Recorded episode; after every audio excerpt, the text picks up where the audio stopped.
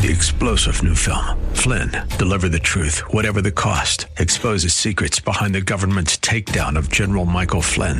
Flynn knew what the intel world had been up to. He ordered the first audit of the use of contractors. This set off alarm bells. He told the truth. He was the most dangerous person for Donald Trump to hire. They had to get rid of Flynn. Flynn, deliver the truth, whatever the cost. Available now. Watch it today. Go to salemnow.com. Salemnow.com. Time now for the Church of the Week, showcasing churches and pulpit ministries from across the greater San Francisco Bay Area.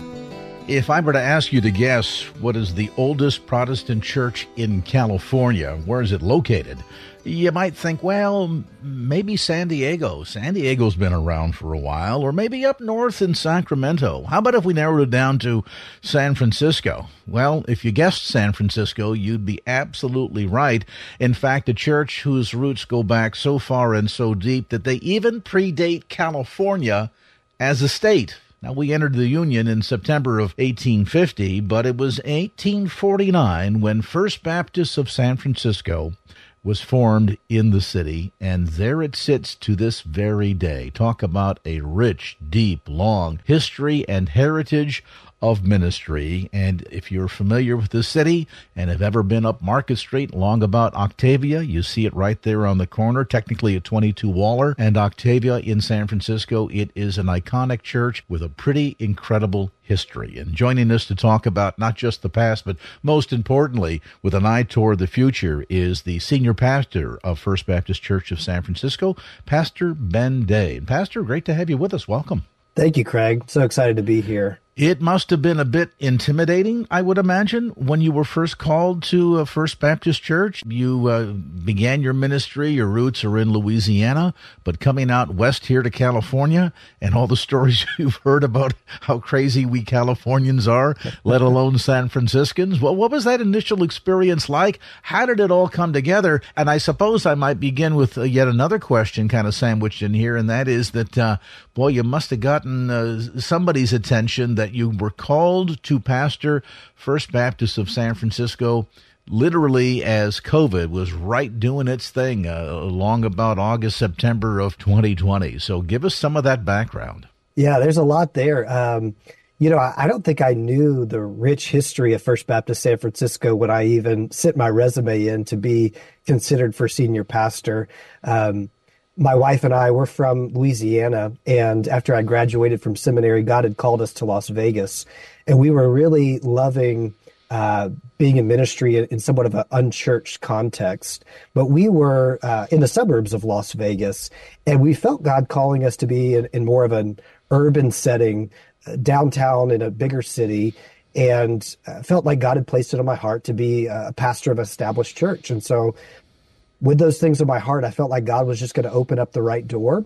And so whenever I saw that uh, First Baptist San Francisco, which is located down in the, the heart of the city, was looking for a senior pastor, I sent in my resume, not really knowing much about it being a, uh, one of the oldest Protestant churches in the state and rich history. Uh, I just knew that they they didn't require me to have senior pastor experience to send in my resume, which was kind of rare. And so I sent in my resume and just prayed to the Lord that if this was um, of His will, then that He would lead us there. I think I sent in my resume at the beginning of 2020, and uh, obviously, you know, the, the the pandemic really started to to take hold of our nation in March of that year. And so it was during this interview process, as it was just beginning, that the pandemic happened. And so as I was, I was talking to the church, they, you know, were kind of up in the air as to how the, the, the pandemic was going to affect their pastor search. Uh, but the interim pastor at the time, uh, he said, I really think you need to, to find your next senior pastor, and he needs to lead you out of this strange time. It will be a, an important experience for him. And so as God continued to, to lead the church and my wife and I in the direction of, of feeling like I was called to be the senior pastor of First Baptist San Francisco, uh, we accepted the call in uh, August of 2020 and, and, moved here in September when everything was still really shut down. And it was a, a strange time to move to San Francisco, um, not being able to go inside anywhere or meet many people in person. Uh, but it was a really great experience for God to be able to uh, allow me to step into this role and help lead our church through this uh, really interesting time. you know, one of the things that I think that is awesome about being a part of a, a church with such a rich history is to to know that God has led you know this church through these types uh, of times before. Uh, when we were going through the pandemic in, in 2020 and 2021, we found some pictures of First Baptist San Francisco during the 1918 Spanish flu pandemic. And you know what? They were outside on Waller Street worshiping, and they were wearing masks. Uh, they weren't socially distanced. That was probably the only thing that, that they didn't have right at that time. But they were outside worshiping, wearing masks. And about 100 years later, we were outside in 2021 worshiping, wearing masks. And we put those pictures together just to say, God is faithful to his church and, and he'll lead us through um, a, a variety of seasons so it was just a great comfort to step into that situation, knowing God is is taking care of His church, and I just get to be uh, a, a, part of that. And exciting to see not only the sense of certainly resilience of God's word that it that it never changes, but also the resilience of God's people down through the generations. Now, I, most pastors certainly approach this with a sense of of a pastoral responsibility, duty, caring for, feeding the the flock, things of that sort. But I would imagine, given the trajectory of your ministry Las Vegas to San Francisco, that there must be a tremendous a missional sense about mm. you and your passion for ministry, given the fact that two cities in a row now you've picked locations that aren't necessarily considered the, the Bible Belt. They're not even the Bible buckle or suspenders of the United States. So, uh, talk to me a bit about that sense of what it means to be engaged in not only caring for a mature group of believers, but at the same token, knowing that the minute you open the front door and step outside, the mission field, where for a lot is miles, if not continents away, and for you, it's literally feet away. Yeah, you know, just to speak to that trajectory that God's taken my, my ministry on, my wife and I grew up in Baton Rouge, Louisiana, and we met at church and, and got married in our home church. And, and so our home church really loved us. And when we told them we were being called to Las Vegas, you know, it was hard for them to uh, see us go, but they really felt like we were being called to the foreign mission field. Going to Las Vegas, they didn't really know if there was even churches there. So they sent us out to this city. And then when I told the people in Las Vegas that I was being called to San Francisco, the people in Las Vegas told me, well, you know, you're moving from quote unquote Sin City to the real Sin City when you go to San Francisco. And they thought they were sending us to the foreign mission field. And so it's been interesting to see how God has continued to bring my wife and I along on this journey. Uh, and you're right. I think at the heart of it is a desire to um, engage those who, who don't yet know the gospel, uh, those who are outside the church. Uh, what an opportunity it is to be on a mission field.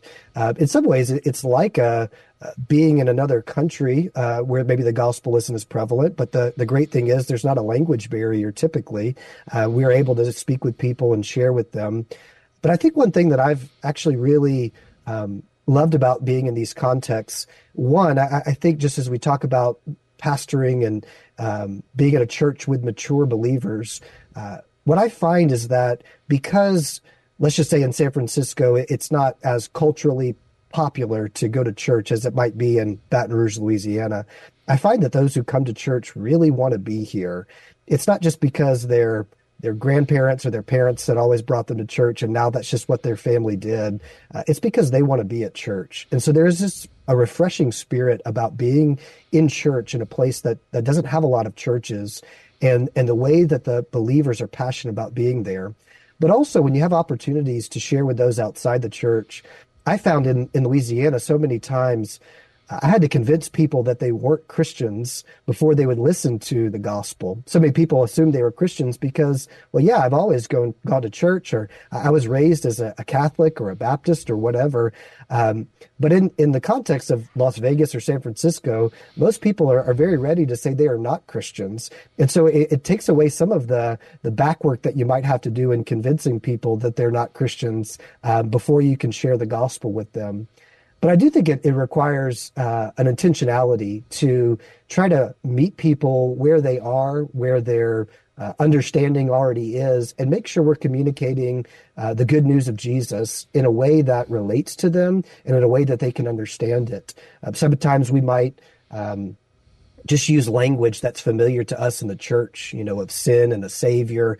Uh, but I find that in San Francisco, we have to be intentional not to change the message, the message doesn't change, but to be able to to make sure we share it in a way that relates to those people who have maybe no background or upbringing uh, within the church or are familiar with that. And so um, we love getting to, to share with those people, and we try to be intentional about meeting them where they are and, and helping them know that uh, God loves them. There's a Savior who died for their sins, and that they can they can know salvation through Him uh, as they trust in Jesus. And, and, fascinating, sort of the the paradigm shift as you were sharing, thinking about differences between those that were raised perhaps in Christianity. They go to church on Sunday because, well, that's what they've always done. That's what mom and hmm. dad did. That's what grandpa and grandpa did. So this is what we, what we've done in the way we choose to raise our children. But there's a greater sense of, of, of cultural Christianity about it. And I'm mm-hmm. juxtaposing that against personal relational Christianity, which which is what you're talking about, that I that I go to church because it's not what I do, but rather who I am and how I mm. identify. And it's interesting because when you come to a place like San Francisco, you know, Las Vegas is largely tourism, very transitory in in the sense that people come and stay for the weekend and then they're gone. Here in San Francisco, it, it's a bit of a different story in that you've got folks that are, are, are here to stay that have come for job opportunities, high tech, the weather, whatever the case might be. Certainly not for the cheap housing, I might add, but that they're here and oftentimes fit in that sort of nones category that we're hearing about uh, these days, N O N E, meaning yeah. that they have come from parts of the world where they have never been exposed to Christianity. Maybe they've heard about Jesus, but in terms of having some sort of a foundational um, recognition of having been raised in the church or gone through catechism, things like they have none of that experience. And so to them, you almost start at ground zero in terms of introducing concepts of the existence of God and who God is and that he loves us so much and that he sent his son and things of that sort. How has that shaped your ministry in terms of those differences between ministering to people that perhaps do church more because that's part of their history or part of their quote unquote Christian culture versus ministering in a place where there are so many that have no connection or affiliation with that sort of historical quote unquote cultural Christianity whatsoever. Yeah. I think, you know, when you, you are, are trying to reach people who have that background in, in Christian culture, even though they may not have that personal relationship themselves, you do have a foundation or a framework you can work from that they have an understanding and maybe of some Bible verses or what the Bible teaches or what Jesus has done. And so what you're doing, I think, is you're trying to help them see how those things are are both true and that they need to be applied to their lives. When you're coming to a place like San Francisco where people maybe don't have any background in Christianity or uh, maybe have just some uh, assumptions that they they think this is what Christians are all about. Uh, you kind of have to start at a different place. Um, I, have been probably influenced a, a lot by uh, Pastor Tim Keller. He, I, think, is is part of the reason that I felt a call to the city. He, he really talks about the importance of um, churches being present and Christians being present in urban areas and being in the city. And uh, he, I don't think this was original to him, but, but one thing I heard him say was that when you're doing, uh, sharing the gospel with people, maybe in these contexts like San Francisco or New York City, where he was, you really have to, to make people want to believe that Christianity is true and then show them that it is in other words, there was a, a, type of apologetics that maybe I'd grown up with that was just answering a lot of the objections or questions people had about Christianity. But in a place like San Francisco, people don't always have those questions or objections. They are really just kind of maybe somewhat ignorant towards what Christianity really teaches or believes. And so what you have to do is, I think, show them that the things that they long for, maybe it is, um, satisfaction, you know, in their lives. Maybe it is a, sense of community, and, people here in our city often struggle with loneliness.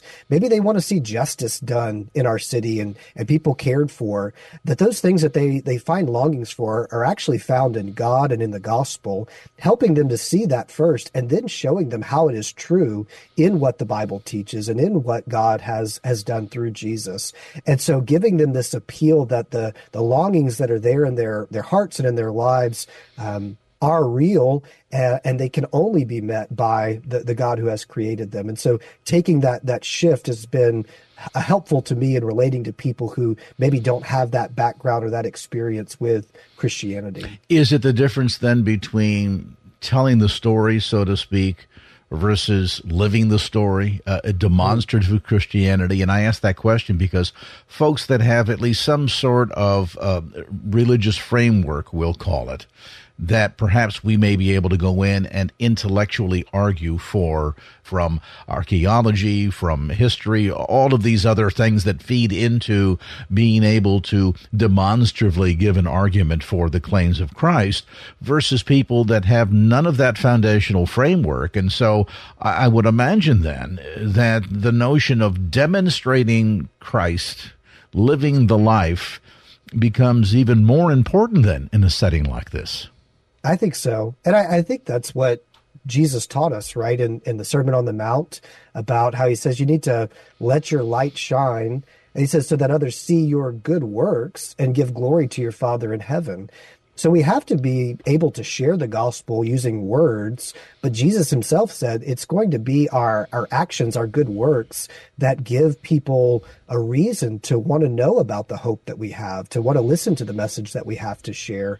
And so I think it is important eh, when maybe, especially people in San Francisco, maybe the only thing they know about Christianity is that they've heard that it is uh, oppressive or they heard that it is against their beliefs or lifestyle or something like that.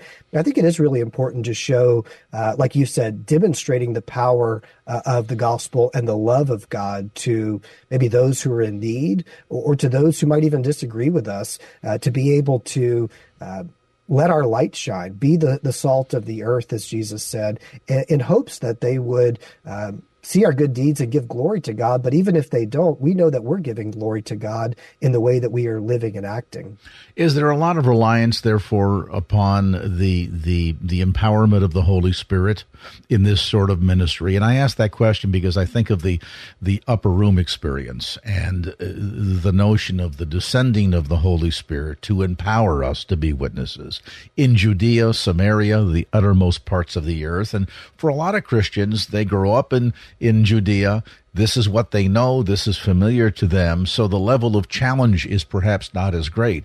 By the time you get to the uttermost parts of the earth, suddenly now it's every tribe, every culture, every tongue, even religious perspectives that are very unlike our own coming from different parts of the world. And that certainly is descriptive of what life looks like in San Francisco, eh, the great melting pot where you literally have people coming from every tribe, every tongue, every continent landing here and now this is the mission field that you find in front of you. So I'm, I'm curious, Pastor Day, from your perspective, does reliance upon the Holy Spirit and sensitivity to where others are coming from really become penultimate when it comes to successfully sharing the gospel? I definitely think so. I, think you really made the point well there, you know, as you were, were speaking about the fact that sometimes I, I think we're we're maybe least likely to depend upon the Spirit when we're probably most comfortable. Mm-hmm. And so, so many times, if we're in a place where Christianity is is the norm, if you will, or is part of the culture, uh, we can, not everybody, I, I, know there's certainly a lot of people that rely on the Holy Spirit then, but I think that's maybe when we're most tempted to rely on our own power. I think when you're in a place like San Francisco, which is really in many ways the mission field. And, and, you're just recognizing many of our members just at their work, students at their school, that what they believe is is not popular or, or not the the prevalent view. That to be able to live this out and to hold on to these beliefs and to share these beliefs with others um, really is going to be a work of God in His Spirit. And so I'm not to say that that we as a church um, are always perfect and, and depending upon the spirit. I think we can always grow, but I do think that the tough situations sometimes that we find ourselves in, or just recognizing that we might be in the minority as Christians in this city, uh, does force us to our knees in prayer, does help us to rely on the Spirit and His power to recognize this can really only be done by Him. And, and that's really a, a, great place to be when God brings us there in, in being reminded of our dependence upon Him. For folks that have been eavesdropping on our conversation today, Pastor Day, and say, wow, you know, I, I, I like what this guy has had to share. And it just happens to be that my family's new here in the Bay Area too. We're looking for a church home and they want to perhaps know more about what God is doing at First Baptist of San Francisco. Tell us more. Well, like you said, we are a church with a rich history and I believe with a, a, bright future. And we're really excited about what God is doing in our church. As you mentioned, our church one of the oldest Protestant churches uh, in California, maybe the oldest Baptist church in California, started in 1849.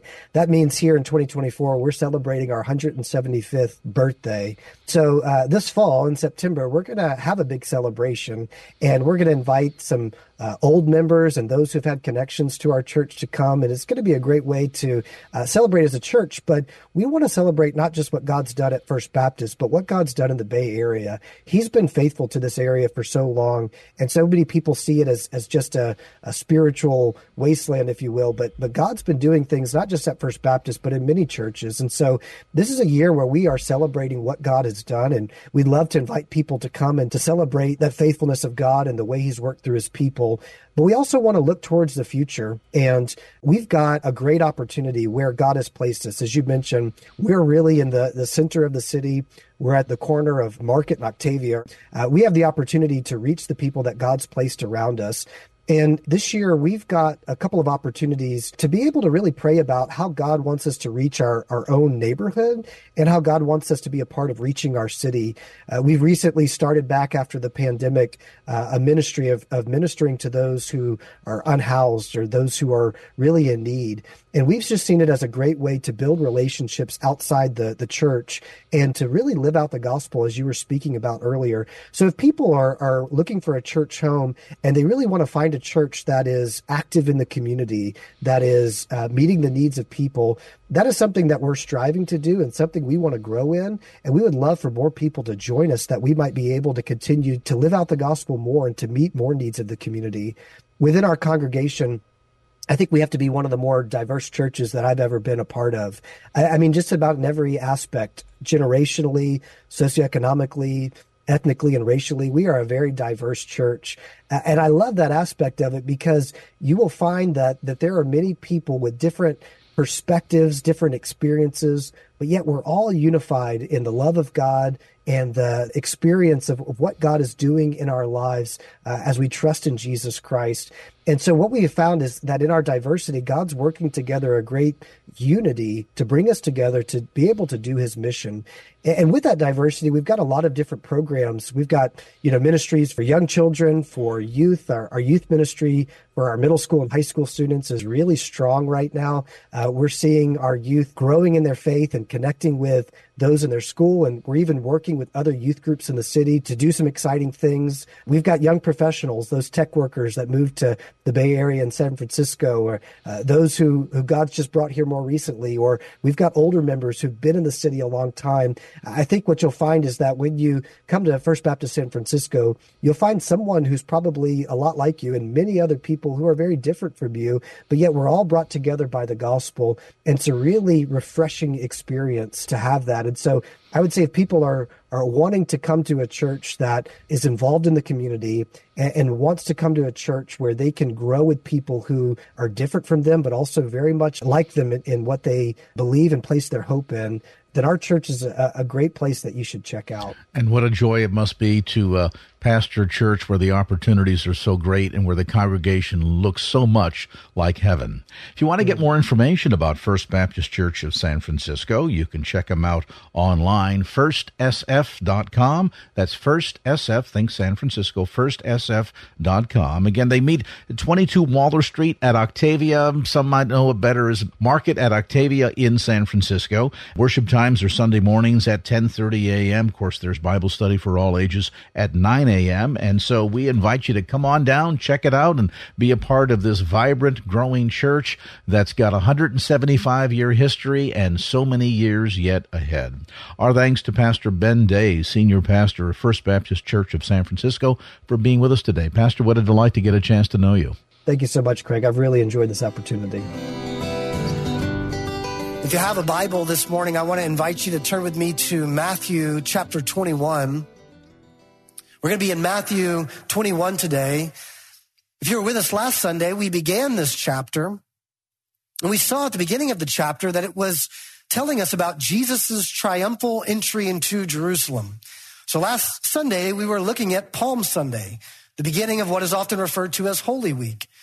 And today we're continuing our study of Matthew's gospel and of Matthew chapter 21. And we come now to Monday of that week. And today we're actually going to cover the whole rest of the chapter of Matthew 21, which is a pretty long section. But I wanted us to include this whole section together because I think there's really one main truth, one main idea that Matthew is communicating through the rest of this chapter. In fact, because this is a, long section with one main idea, I actually want to go ahead and give you that main idea right off the bat. So before we even read from God's word, I just want to tell you, here's what I believe the scripture is, is telling us this morning so they can kind of settle in your minds and so that we can see it throughout the text. Main idea is pretty simple, I think. It's that true faith produces true fruit. I think this whole rest of Matthew chapter 21 Matthew recounts what Jesus is doing on this Monday of Holy Week. I think Jesus is orchestrating events and telling parables and teaching in such a way that we might grasp this point. That true faith produces true fruit. This is a, a teaching that's not only in this passage, it's one that's all throughout the Bible. The Bible consistently kind of puts this imagery before us, this metaphor that, that Christian living, living in a way that honors God, living in a way that is in line with his character, doing the things that God would will us to do is a lot like producing fruit. You see, I think that no matter how many times we've heard this imagery, maybe you've heard this idea millions of times growing up in church. You feel like you heard this all the time, that it's about kind of bearing fruit or producing fruit. Or maybe this idea is kind of new to you, that the idea of living the Christian life is kind of like producing fruit. No matter how many times we hear it, I think it's something we always need to be reminded of. I think the Bible constantly puts it before us because you see, the gospel is really counterintuitive to the ways that we often think and act as people. The gospel tells us that our identity and our worth, our forgiveness and our standing with God is not based on anything that we do. It's all based on what Jesus has done and our faith that is in him. Bible says all that we have, we, we don't earn any of it. We don't gain anything from all our good deeds. It's all based on faith and what Jesus has done. So a lot of times people will fall into one of two errors. Sometimes people will, will hear that message and they will say, well, yes, I have faith in Jesus. But I really want to make sure I'm, I'm staying in a good relationship with God. And I really want to make sure that I, I can kind of prove that I'm a Christian. And so I'm going to make sure along with my faith, I do a bunch of good things go to church weekly, read my Bible, you know, not sin, do the good things that I'm supposed to do. And what happens is it starts to kind of change the gospel message. Now it starts to be that you are saved by both your faith and your good works. And there's some people that kind of fall into the other error. Some people would say, well, I know it's not about faith and works. It's really just about my faith in Jesus. And so I'm just going to place my faith in Jesus. I'm going to maybe say a prayer or go to church, call myself a Christian.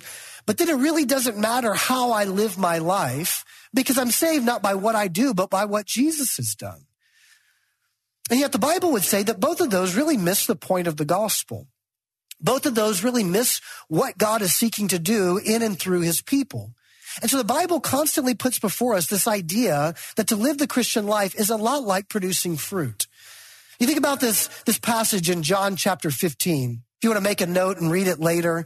In John 15, Jesus is teaching his disciples, and he tells his disciples that he is the, the vine. You got to think of him as the source of life. And he tells each one of his disciples, you guys are like branches. And as long as you are connected to me, the vine, the source of life, by faith, you will produce fruit. But as long as you remain disconnected to me, no matter how hard you try, you will never be able to produce fruit. You will not be able to accomplish really anything. See, the Bible says that if you're approaching the Christian life saying, I'm going to place my faith in Jesus and it's not really going to have to affect the way that I live, you're kind of like a branch that's not really connected to the source. You can claim to have faith, but if it's not showing up in your life, there's no evidence that you're really connected to the source of life. But at the same time, the, the Bible's trying to tell you, if you're here to say that, that I'm a Christian because I've placed my faith in Jesus and because I'm doing all these good things, it's like you're stapling fruit to a tree. You're trying to give the appearance that there is life when there really isn't. You see, it's not the, the apples that make the tree an apple tree. Rather, the apples are produced because it is an apple tree.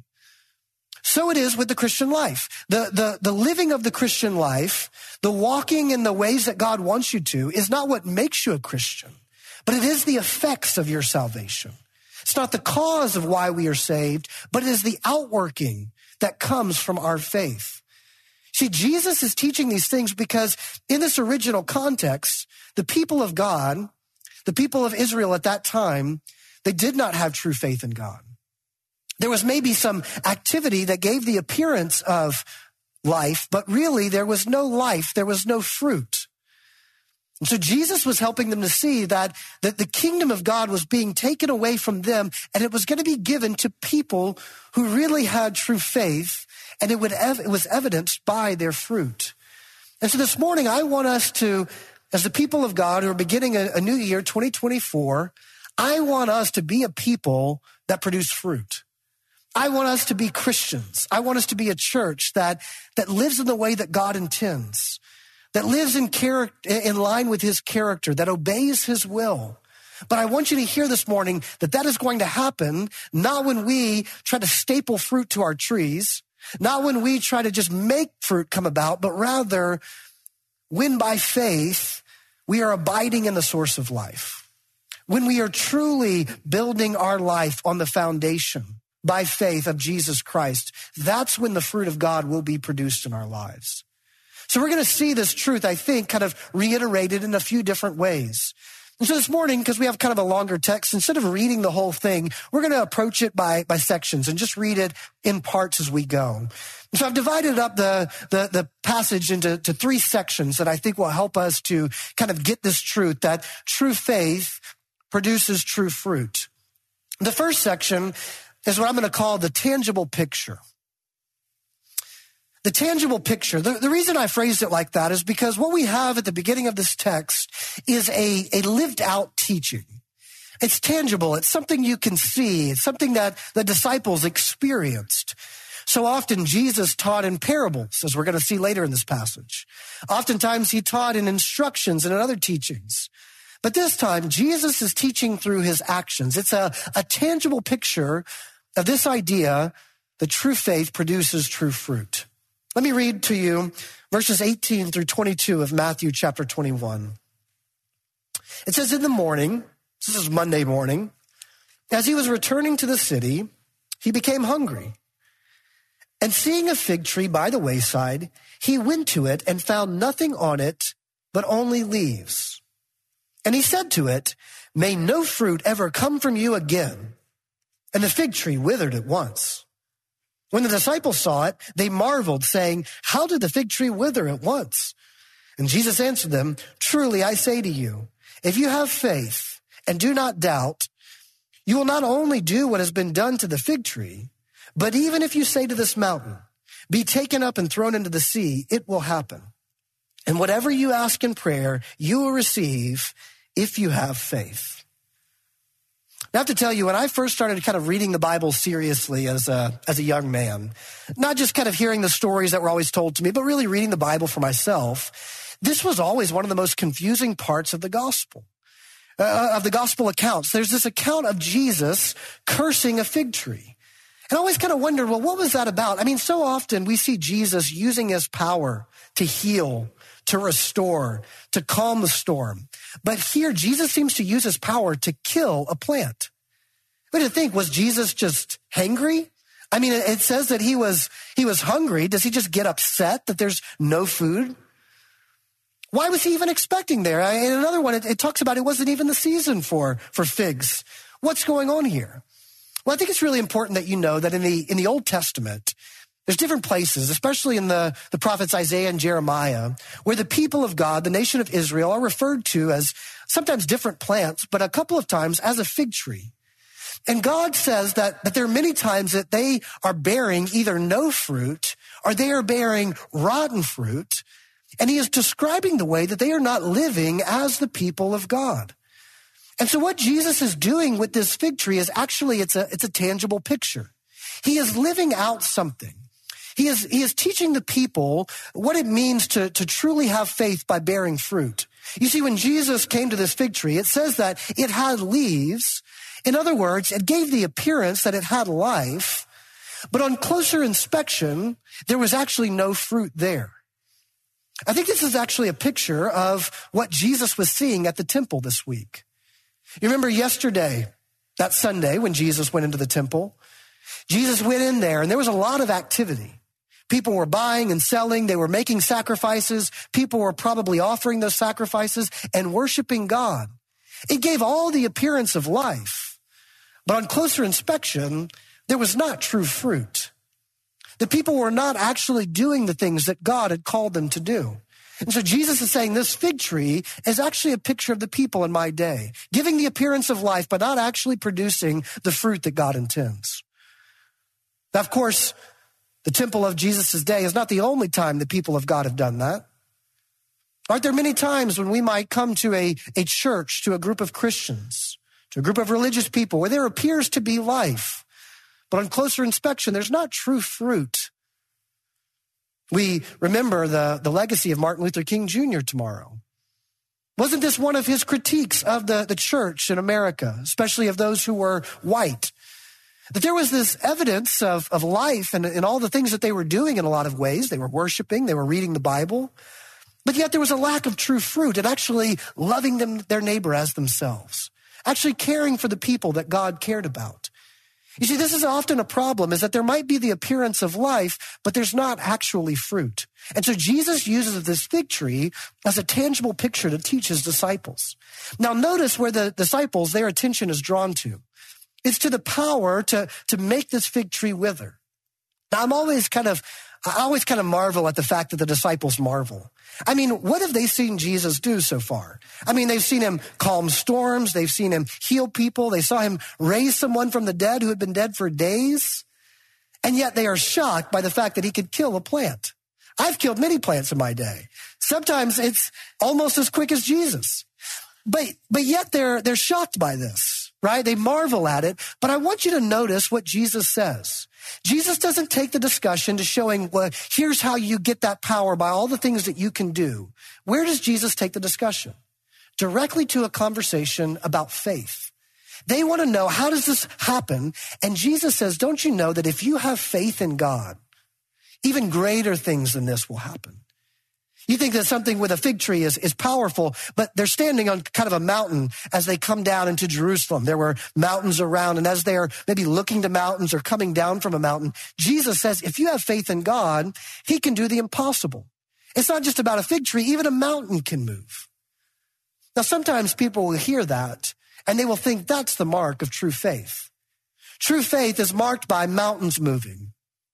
True faith, maybe in the next verse, as Jesus talks about praying and getting what you ask for in prayer, people will think that's the mark of true faith. True faith produces answered prayers. But Jesus isn't here, I don't think, saying that, that if we just have enough faith, then the mountain will always move. If we just have enough faith, then we'll always get what we ask in prayer. You see, to, to think of it that way is to really not treat God as God. It's to treat God as the one who's going to carry out our wishes. True faith is not just thinking that God has the power to do what you want him to do. True faith is that what God does is best. So Jesus is saying, if you really want to produce the fruit that God desires to see in his people, you have to have that kind of faith. You have to have the kind of faith that, that God can move mountains, but when he doesn't, or whatever that mountain might be in your life, maybe it's a cancer diagnosis. Maybe you thought, well, if I just had more faith, then God would take this mountain away. And it never moves. You think about Sonia's testimony.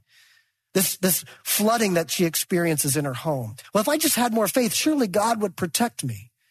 But coming to find out that faith is actually trusting God even through the storms, even when the mountains don't move. And you see, this is why Jesus makes even the connection to prayer. And this is a point of application for us as we think about true faith producing true fruit. What are the evidences of true fruit in our lives is going to God in prayer. One of the evidences that we really trust God is that we go to him in prayer. Because if we don't really have faith, we're going to try to tackle the problems on our own. We're going to spend all our time trying to move the mountain, spend all our time trying to make sure we get the right answer that we were searching for. And Jesus isn't saying that we're supposed to be passive and not doing anything, but he is saying that we are supposed to go to God in prayer if we have faith. Because when we go to God in prayer, we really recognize that things are outside of our control, but we trust that he is in control that he can do far more than we could ever do on our own. So friends, uh, it is my prayer that we would be people of prayer in 2024. That we would not just talk about faith, but there would be evidence of our faith through the ways that we go to God in prayer. And I think it's so interesting here. If you go back and look at Jesus' words at the end of that section, when he says, if you go to God in prayer, you'll receive anything that you ask.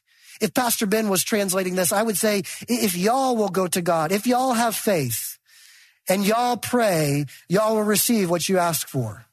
Those are plural used. Jesus is talking to a community of his disciples. He's not just saying, well, it's about individual people praying on their own. He's saying, my people must come together and pray. What did he say last week? My house should be a house of prayer for all the peoples. If we're going to be people who produce the fruit that God wants us to produce in 2024, we are going to have to be people of prayer. That's going to come from being people of faith. So Jesus gives this tangible picture, a lived out example of what it looks like to, to appear to have life, but not really have the life that God wants. And then he enters the temple. We're going to kind of move through this section quickly, so I won't give it a title, but we'll read it. It says, And when he entered the temple, the chief priests and the elders of the people came up to him as he was teaching. And they said, by what authority are you doing these things? Who gave you this authority? And Jesus answered them, I also will ask you one question. If you tell me the answer, then I will also tell you by what authority I do these things. The baptism of John, from where did it come? From heaven or from man? And they discussed it amongst themselves, saying, Well, if we say from heaven, he will say to us, why then did you not believe him? But if we say from man, we are afraid of the crowd, for they all hold that John was a prophet. So they answered Jesus, We do not know. And he said to them, Neither will I tell you by what authority I do these things.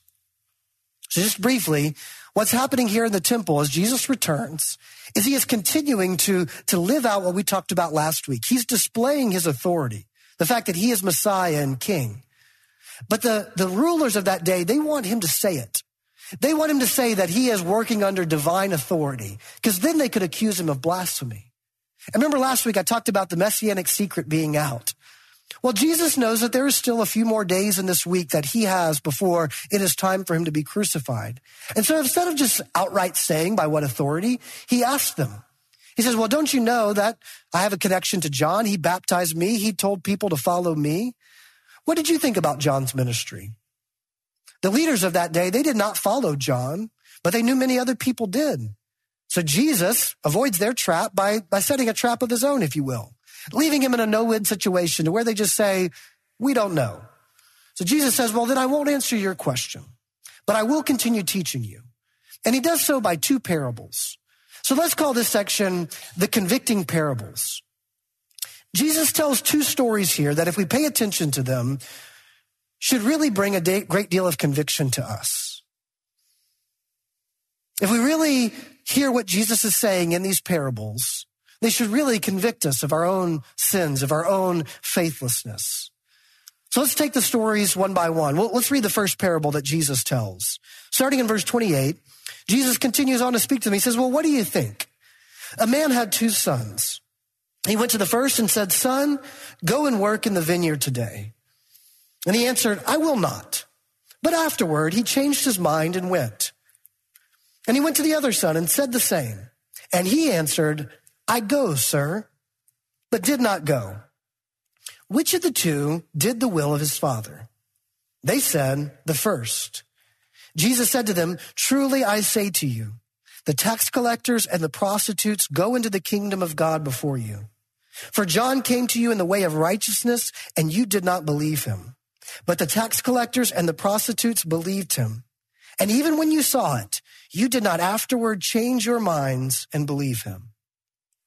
Jesus here gives us a brief story, and he gives us a pretty clear explanation. Story's pretty easy to understand. There's a guy who has two sons. We've heard parables like this before. The way that the story goes is probably that this man owned a vineyard or, or a place to work, and he probably did not require his sons to go out very often. Doesn't sound like this was part of their regular chore list, but here's maybe a special occasion. Maybe some workers can't be there. There's a greater need, but he tells his sons that they need to go work. Notice how disrespectful the first son is. He's defiant to his father. He doesn't say anything nice. He doesn't call him sir or dad. He just says, I will not do it. You know any kids like that? Don't point to them. But even after being outright disrespectful and defiant, he actually changes his mind and goes and does the will of the father. You could say he produces fruit, right? But then there's a second son. Notice how kind and respectful he is. He gives the answer that you would want your child to give. Go out and work in the field. I go, sir. Says he will do it. Speaks to him kindly. But yet there's actually no fruit in his life. He actually doesn't go and do the will of the Father. You see, Jesus is teaching the same thing that he just illustrated in the fig tree. There were many in that day who appeared to be religious and moral, claiming to have life, very respectful in talking about the things of God. But yet what God actually wanted them to do was not being lived out in their life. There was no fruit in their life. So Jesus says, well, this is an explanation of who is coming into the kingdom of God. You see what he says in verse 31? This is why the tax collectors and the prostitutes go into the kingdom of God before you. They are like that first son. Yes, they were openly defiant to God disrespectful, not living by his law, but something changed. And now there is true fruit as they follow God. Verse 32, for John came to you in the way of righteousness, and you did not believe him, but the tax collectors and the prostitutes believed him. And even when you saw it, you did not afterward change your minds and believe him. This parable is really important because I think it gives us a description both of true faith and true fruit. Notice how both times Jesus talks about changing your mind. He says that the younger, or not the younger son necessarily, he says that the first son changed his mind. And then he says at the very end, you, you leaders of the religious party today, you have not yet changed your mind. You see, true faith starts with repentance, turning from yourself and from your sin, turning from you being in control of your life but there also must be a turning to something. Notice he says, change your mind and believe. Repentance and belief. This is true faith. The prostitutes and the tax collectors and the sinners of the day, they were displaying true faith by repenting, by believing, and it was being evidenced in their life. Jesus is saying, as much as you want to appear respectful before God, there's actually no fruit because you're not actually placing your faith in Jesus. True faith will produce true fruit. The fruit is doing the will of God. Notice how the, the, the first son changes his mind and actually goes and does what the father said. He says, this is what will look like when you truly have faith that God is God, that he really is your heavenly father. You will go and do what he says. You can't just claim to have this faith. It's going to show up in your life. True faith will produce true fruit. You think about the story of Noah, for example. God told Noah, the earth is going to be flooded. People are going to die, but you have a chance to be saved. If you will follow my instructions and build this ark, you and your family, these animals will be saved. And the Bible tells us that Noah was saved by faith. But imagine if Noah's faith was simply a faith that says, yes, God, I believe that you are who you say you are. You're going to do what you're going to do, what you say you're going to do, but I'm not going to build that ark. Noah could have claimed to have faith, but he would have drowned with everyone else. You see, Noah's faith produced a fruit, obedience to the Father. Noah was saved by faith, but he was also saved by a faith that produces fruit, where he actually built the ark. Jesus is saying, you can't just claim to have faith. You can't just say that you believe in me. It's going to give evidence in your life. And this is what is true for these people that are coming into my kingdom. They are showing their faith by obeying the will of the Father. Jesus tells a second parable. He continues in verse 33 Hear another parable.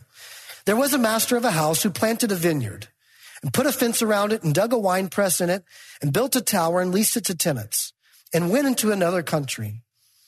When the season for fruit drew near, he sent his servants to the tenants to get his fruit. And the tenants took his servants and beat one and killed another and stoned another. Again, he said to other servants, he sent other servants more than the first, and they did the same to them. Finally, he sent his son to them, saying, They will respect my son. But when the tenants saw the son, they said to themselves, This is the heir. Come, let us kill him and have his inheritance. And they took him and threw him out of the vineyard and killed him.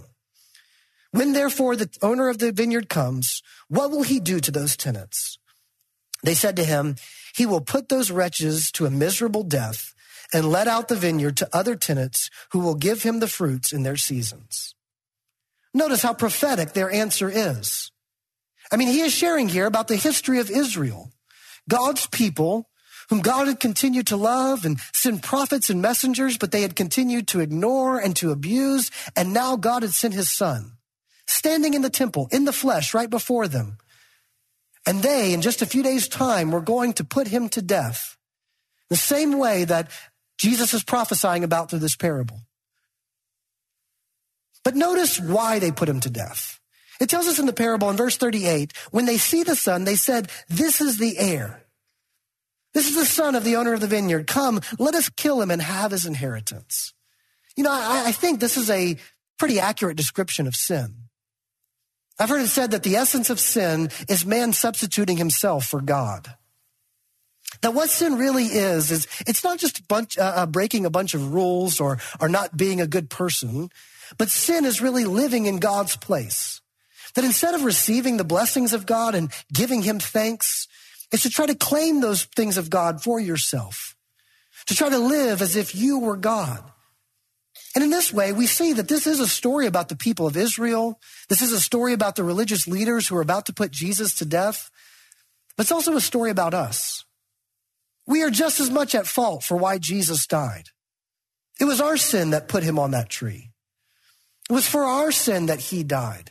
Each one of us has looked at God and said the same thing. Let's do away with this God so that we might have the things that we want. See, this is a, a convicting parable and it leads the people to recognize that God is taking away the kingdom, but notice who he's going to give it to. To those who will give him his fruits, those who will produce fruit. They will do so by true faith. This leads to the last section that I just want to briefly cover as we conclude, and that is the fulfilled prophecy. Jesus has lived out this picture in front of them with this fig tree, then he's told them these two parables that has led them to the place where they actually see themselves in the parables. They recognize what he is saying. And so he ends by saying, this prophecy is now being fulfilled.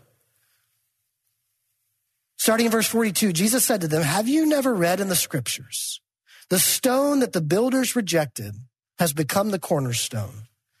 This was the Lord's doing, and it is marvelous in our eyes. Therefore, I tell you, the kingdom of God will be taken away from you and given to a people producing its fruits.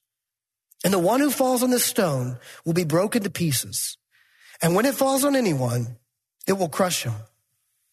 When the chief priests and the Pharisees heard his parables, they perceived that he was speaking about them. And although they were seeking to arrest him, they feared the crowds because they held him to be a prophet. Jesus here is saying, I'm not just a prophet, I am a fulfillment of the prophecies. He quotes from, uh, from Psalm 118. This prophecy that says that the, the stone that the builders would reject would become the cornerstone. And this was all the Lord's doing. What is he saying here? He is saying it was God's plan for his son to be rejected. You think about that, that second parable that Jesus is concluding with here. I mean, what kind of owner would actually look at all these servants that he's sent and they've all been killed and abused and he says, okay, let me send my, my son into this violent situation. It would actually be a really kind of foolish owner and father, wouldn't it? But Jesus is saying this is what God has actually done. Not because he is foolish, but because he is faithful. From the beginning, God had said, I will have a people who are my people. I will have a people that will bear fruit. I will graft them into the true vine, to the true stump that comes from the line of Jesse, from the line of David. They will be my people and they will bear fruit. God was being faithful to his promise, so much so that he sent his son to be rejected by men. But it was all his doing. It was to fulfill prophecy that, that what was happening in these days as they rejected him, as they put him to death, was the Lord's doing because the, the stone that was going to be rejected was actually going to be the cornerstone. It was the first stone that was laid. It was the one that set the foundation and the plan for everything else. Jesus, in his sacrifice, in his resurrection, is the cornerstone for what God is doing in making all things new, in redeeming a people for himself who will bear true fruit. And he is saying that Anyone who comes to me in faith, trusting me as the cornerstone, you will be a part of what God is doing and what he is building. But anyone who, who continues to reject me, anyone who, who stumbles over this stone, if you will, who finds offense at what Jesus is saying, says they will actually be broken to pieces. Says anyone who this stone comes down on in judgment, it will actually crush them. What is Jesus saying here? He is saying this stone that has been rejected, that is now the cornerstone, is actually also a stone of judgment. That if you reject this stone, you will actually experience the judgment of God. But if by faith you will trust that Jesus was broken and crushed on your behalf, if by faith you will trust that Jesus was rejected, that God in his faithfulness sent his own son that you might be part of his true people, if you have that faith, you will produce true fruit. That if you have faith that, that is willing to build your life upon Jesus, as we were just singing about, and as we're going to sing about in the next song, that if you would be willing to make Jesus the cornerstone of your life, that everything else in your life is based off of him. He sets the foundation and the plan. That if you will have that faith, that's when you will produce fruit. See, Jesus says he's taking away the, the kingdom from, from those who are maybe part of this people who are not producing fruit. He's going to give it over to people producing fruit. Who is that? How do I make sure I'm someone producing fruit? It's not by your hard work. It's not by your actions. It's by your faith. If we want to be people who produce fruit in this year, it's going to come when we truly abide in the vine. It's when we truly allow God to, to prune us, as Jesus talks about in that John 15 passage, removing the things from our lives that are, are keeping us from bearing fruit. So I just want to ask you this morning, if you're to look at the fruit of your life, what is it telling you? Is it giving you evidence of true faith? If you were to look at your life and to say that it's actually letting me know that I, I don't have that connection to the source of life, I want you to know that God has sent his son to be rejected by men, but to put himself in your place. If the essence of sin is man substituting himself for God, and the essence of salvation is God substituting himself for man, putting him in your place that you might be saved. Would you trust in him today? If you were to look at your life and you were to see that there is evidence that there is faith, but you would look and say, there's still places where I'm not bearing fruit. Would you allow God to prune you today? By faith, would you rest in him in such a way, abide in him in such a way that he would point out those places that need to be removed? He would give evidence to the places where you need to confess sin where you need to begin to carry out his will. We are going to bear this fruit not by trying harder and, and setting more goals, but by abiding in the vine, by trusting by faith. When we trust in faith, then we'll be people who produce true fruit. That is the senior pastor of First Baptist Church of San Francisco, Pastor Ben Day. This has been the Church of the Week, showcasing churches and pulpit ministries from across the greater San Francisco Bay Area. To nominate your congregation for Church of the Week, please email us the name and address of your pastor and church, along with a link to your church's website, to Church of the Week at salemsf.com. Again, that's the name and address of your pastor and church, along with a link to the website and email to churchoftheweek at salemsf.com. While all submissions will be considered, not every submission is guaranteed airtime. Thank you for joining us today, and be sure to tune in again next week at this time for the Church of the Week. Three star general Michael J. Flynn, head of the Pentagon Intelligence Agency, knew all the government's dirty secrets. He was one of the most respected generals in the military. Flynn knew what the intel world had been up to, he understood its funding. He ordered the first audit of the use of contractors. This set off alarm bells. The explosive new documentary, Flynn, Deliver the Truth, Whatever the Cost, uncovers the facts behind this scandal. Flynn told the truth. He was the most dangerous person for Donald Trump to hire. I find out the worst enemy that I'm going to face in my life is right here in America. They took my assessment and they wanted me to change it. And I was like, I'm not changing it. They had to get rid of Flynn. With in depth interviews, archival footage, and never before seen personal records of the man behind the headlines. I just felt like I was drowning. Flynn, deliver the truth, whatever the cost. Available now. Watch it today. Go to salemnow.com. Salemnow.com.